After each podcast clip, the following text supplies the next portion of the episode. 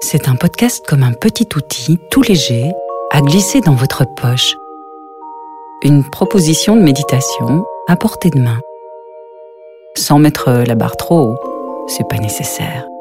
Et avec un guide, pas un gourou, le neurologue Stephen Loreys. Je suis Anne-Françoise Moison, je suis journaliste au Vif Weekend. En cette semaine et cet épisode, on vous propose de découvrir la méditation. Bienvenue dans cette clé pour méditer. Vous êtes prêts Vous êtes prête? Vous avez enfilé vos chaussures de marche? On vous avait prévenu dans l'épisode précédent. Aujourd'hui, on prend la clé des champs. Ou du moins, on va dehors, dans la nature. Enfin, vous allez dehors. Parce que nous, nous sommes coincés ici dans ce studio. Steven, tu aimes marcher? Tu adores courir? Ça fait quoi?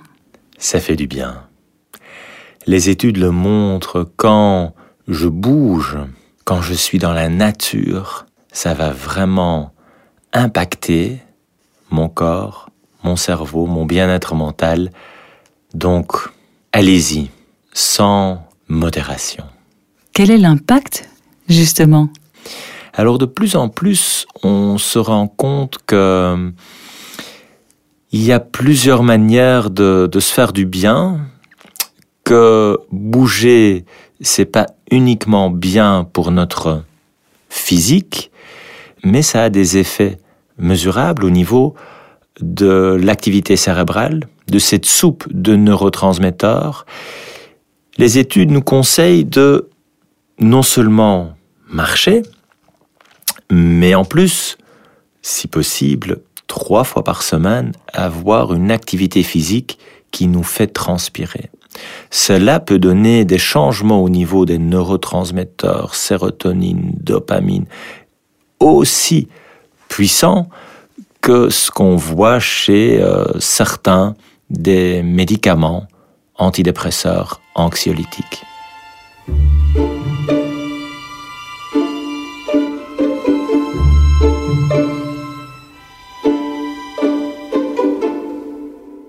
Tu as rencontré euh, des sportifs de haut niveau. Euh, pour eux aussi, la méditation euh, est une manière d'améliorer leur performance et puis parfois aussi d'atténuer leur souffrance. Oui, j'ai vraiment pas difficile à convaincre le sportif de la valeur ajoutée de la méditation de la pleine conscience. On travaille beaucoup avec euh, des athlètes. Là aussi, au Canada, euh, c'est une opportunité de, de, de, voir que, évidemment, la méditation, c'est pas une affaire de moines bouddhistes. On a vraiment des, des grands athlètes impressionnants qui jouent au hockey à glace ou au American football et qui méditent. Et donc, pour eux, c'est clairement une valeur ajoutée. La méditation, ça va faire la différence aussi au niveau du mental. Et comme tu le disais, ça permet aussi de, euh, faire face à ces entraînements, euh, parfois douloureux, de, de, repousser leurs frontières. Dans le livre, il y a le témoignage de, de différents champions, dont euh, champion d'Europe en, en décathlon. Et c'est fascinant de voir comment ça fait de plus en plus partie de leur euh, programme d'entraînement. Et à notre petit niveau, donc non professionnel, la méditation peut avoir des incidences sur la douleur, sur nos douleurs, sur nos performances aussi? Ah, c'est clair. Euh, il y a différentes techniques. On peut, avec la méditation, rentrer dans la douleur. Et quand je suis euh, parfois lors des retraites en tailleur avec euh, un genou un peu euh, douloureux, confronté à, cette sensation inconfortable, c'est une invitation à l'observer, à aller dedans, à vraiment essayer de décrire qu'est-ce que je ressens, à quel endroit, et observer comment cela fluctue. Et cela, je l'ai constaté, euh, me permet de vivre cette douleur, quelque part, euh, très intense, quand même autrement, et qu'à un moment, ça me, ça me dérange plus.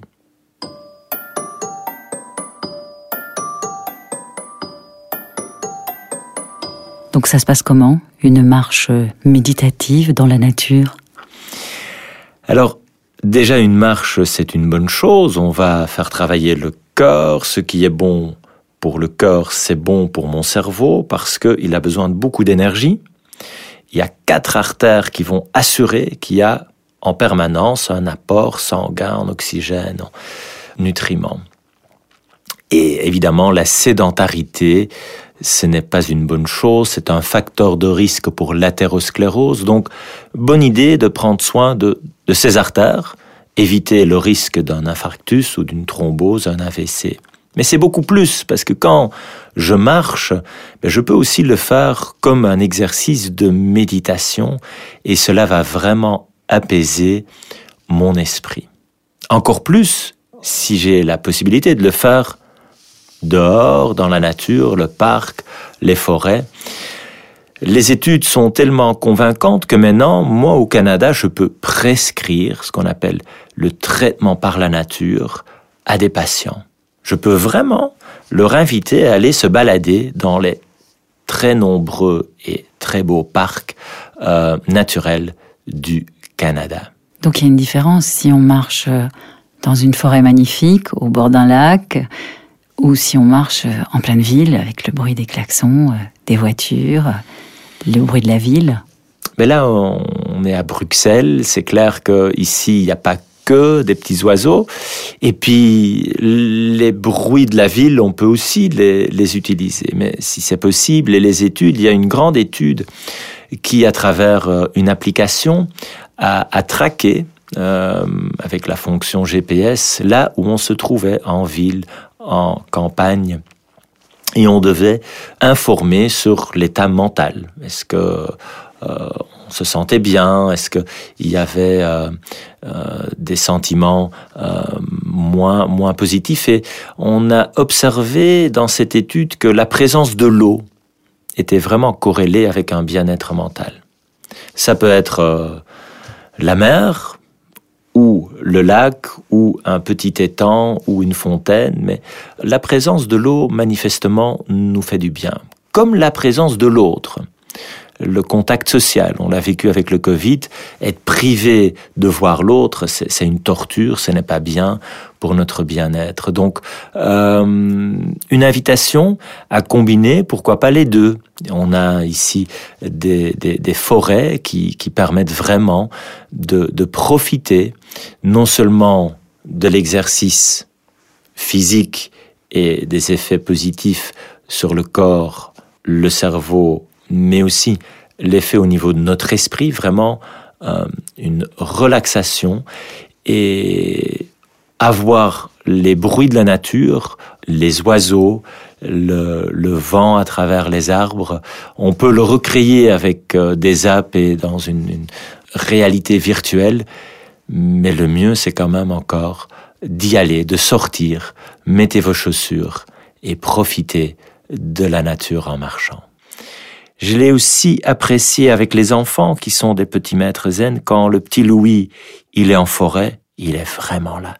Il va voir un petit truc là sur le chemin, ça va prendre toute son attention. Il est là avec le petit caillou qu'il a trouvé, alors que moi, parfois je suis au téléphone parce que l'hôpital appelle, ou je réponds à un message, ou même si je ne suis pas sur un écran, mentalement je suis ailleurs au boulot. Ah, il y a encore cette facture-là que je dois payer, un courriel. Et alors, là aussi, les enfants m'ont appris à être avec eux. Papa, tu es sur la lune, papa, tu es ailleurs, et ils ont bien raison. Et la méditation m'a permis de me rendre compte de cela et de travailler à vraiment être avec eux. Et en fait, je profite non seulement du moment de mes enfants, mais je gagne même du temps parce que c'était vrai aussi lors des discussions avec eux. Je vais les chercher à l'école, ils me racontent leur journée, je, je l'ai écouté à moitié. Ils doivent recommencer l'histoire, ils perdent du temps, je perds du temps.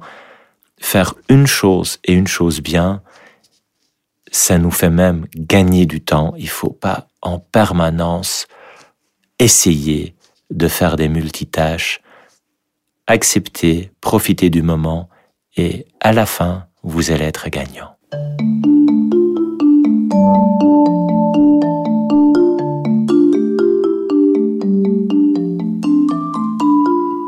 Comment on aborde une méditation du dehors? Là, moi, je suis, euh, je suis prête. Hein on y va, non? Euh, Tu nous proposes un exercice? Alors, il y a différentes manières de faire une, une marche en, pleine conscience. Une forme, c'est d'être très très attentif à chaque mouvement. Et alors, je dis directement, euh, Anne-François, c'est pas mon préféré, mais je, je le fais, c'est de marcher extrêmement lentement, jusqu'à l'absurde, un pas devant l'autre, ressentir quand mon pied touche le sol, comment mes orteils plient, chaque petit mouvement au niveau de l'avant-pied, ma jambe entière et vivre cette expérience dans toute sa lenteur. Mais là, quand on voit ça de l'extérieur, ça peut apparaître particulier. Et on peut aussi le faire autrement. On peut tout simplement marcher et inviter ses sens à observer, mais différemment, tout ce qui rentre, ce qu'on voit, ce qu'on entend, ce qu'on ressent, les nuances de vert, les réflexions de la lumière, comme si c'était la première fois qu'on observait les arbres, le sol, mais aussi la chaleur du soleil, ou peut-être la pluie, ou le vent. Vivre l'expérience pendant quelques minutes où on va orienter son attention à un aspect des différentes sens nous permet déjà d'entraîner les systèmes d'attention et d'être vraiment dans l'ici et le maintenant.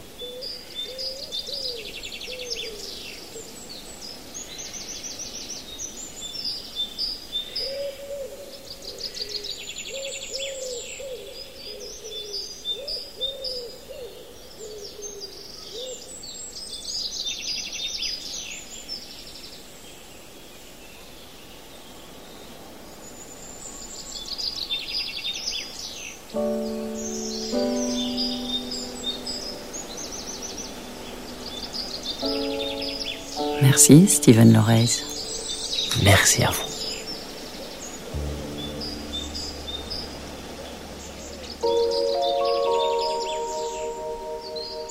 Vous venez d'écouter le sixième épisode de 7 clés pour méditer, le podcast du Vive Weekend avec le professeur Steven Lorez. La méditation n'a bientôt plus de secret pour vous. La semaine prochaine, apprêtez-vous à dormir de tout votre sou. Et si vous ne savez pas attendre jusque-là, rendez-vous sur weekend.be. Vous y trouverez plein d'autres tips pour méditer.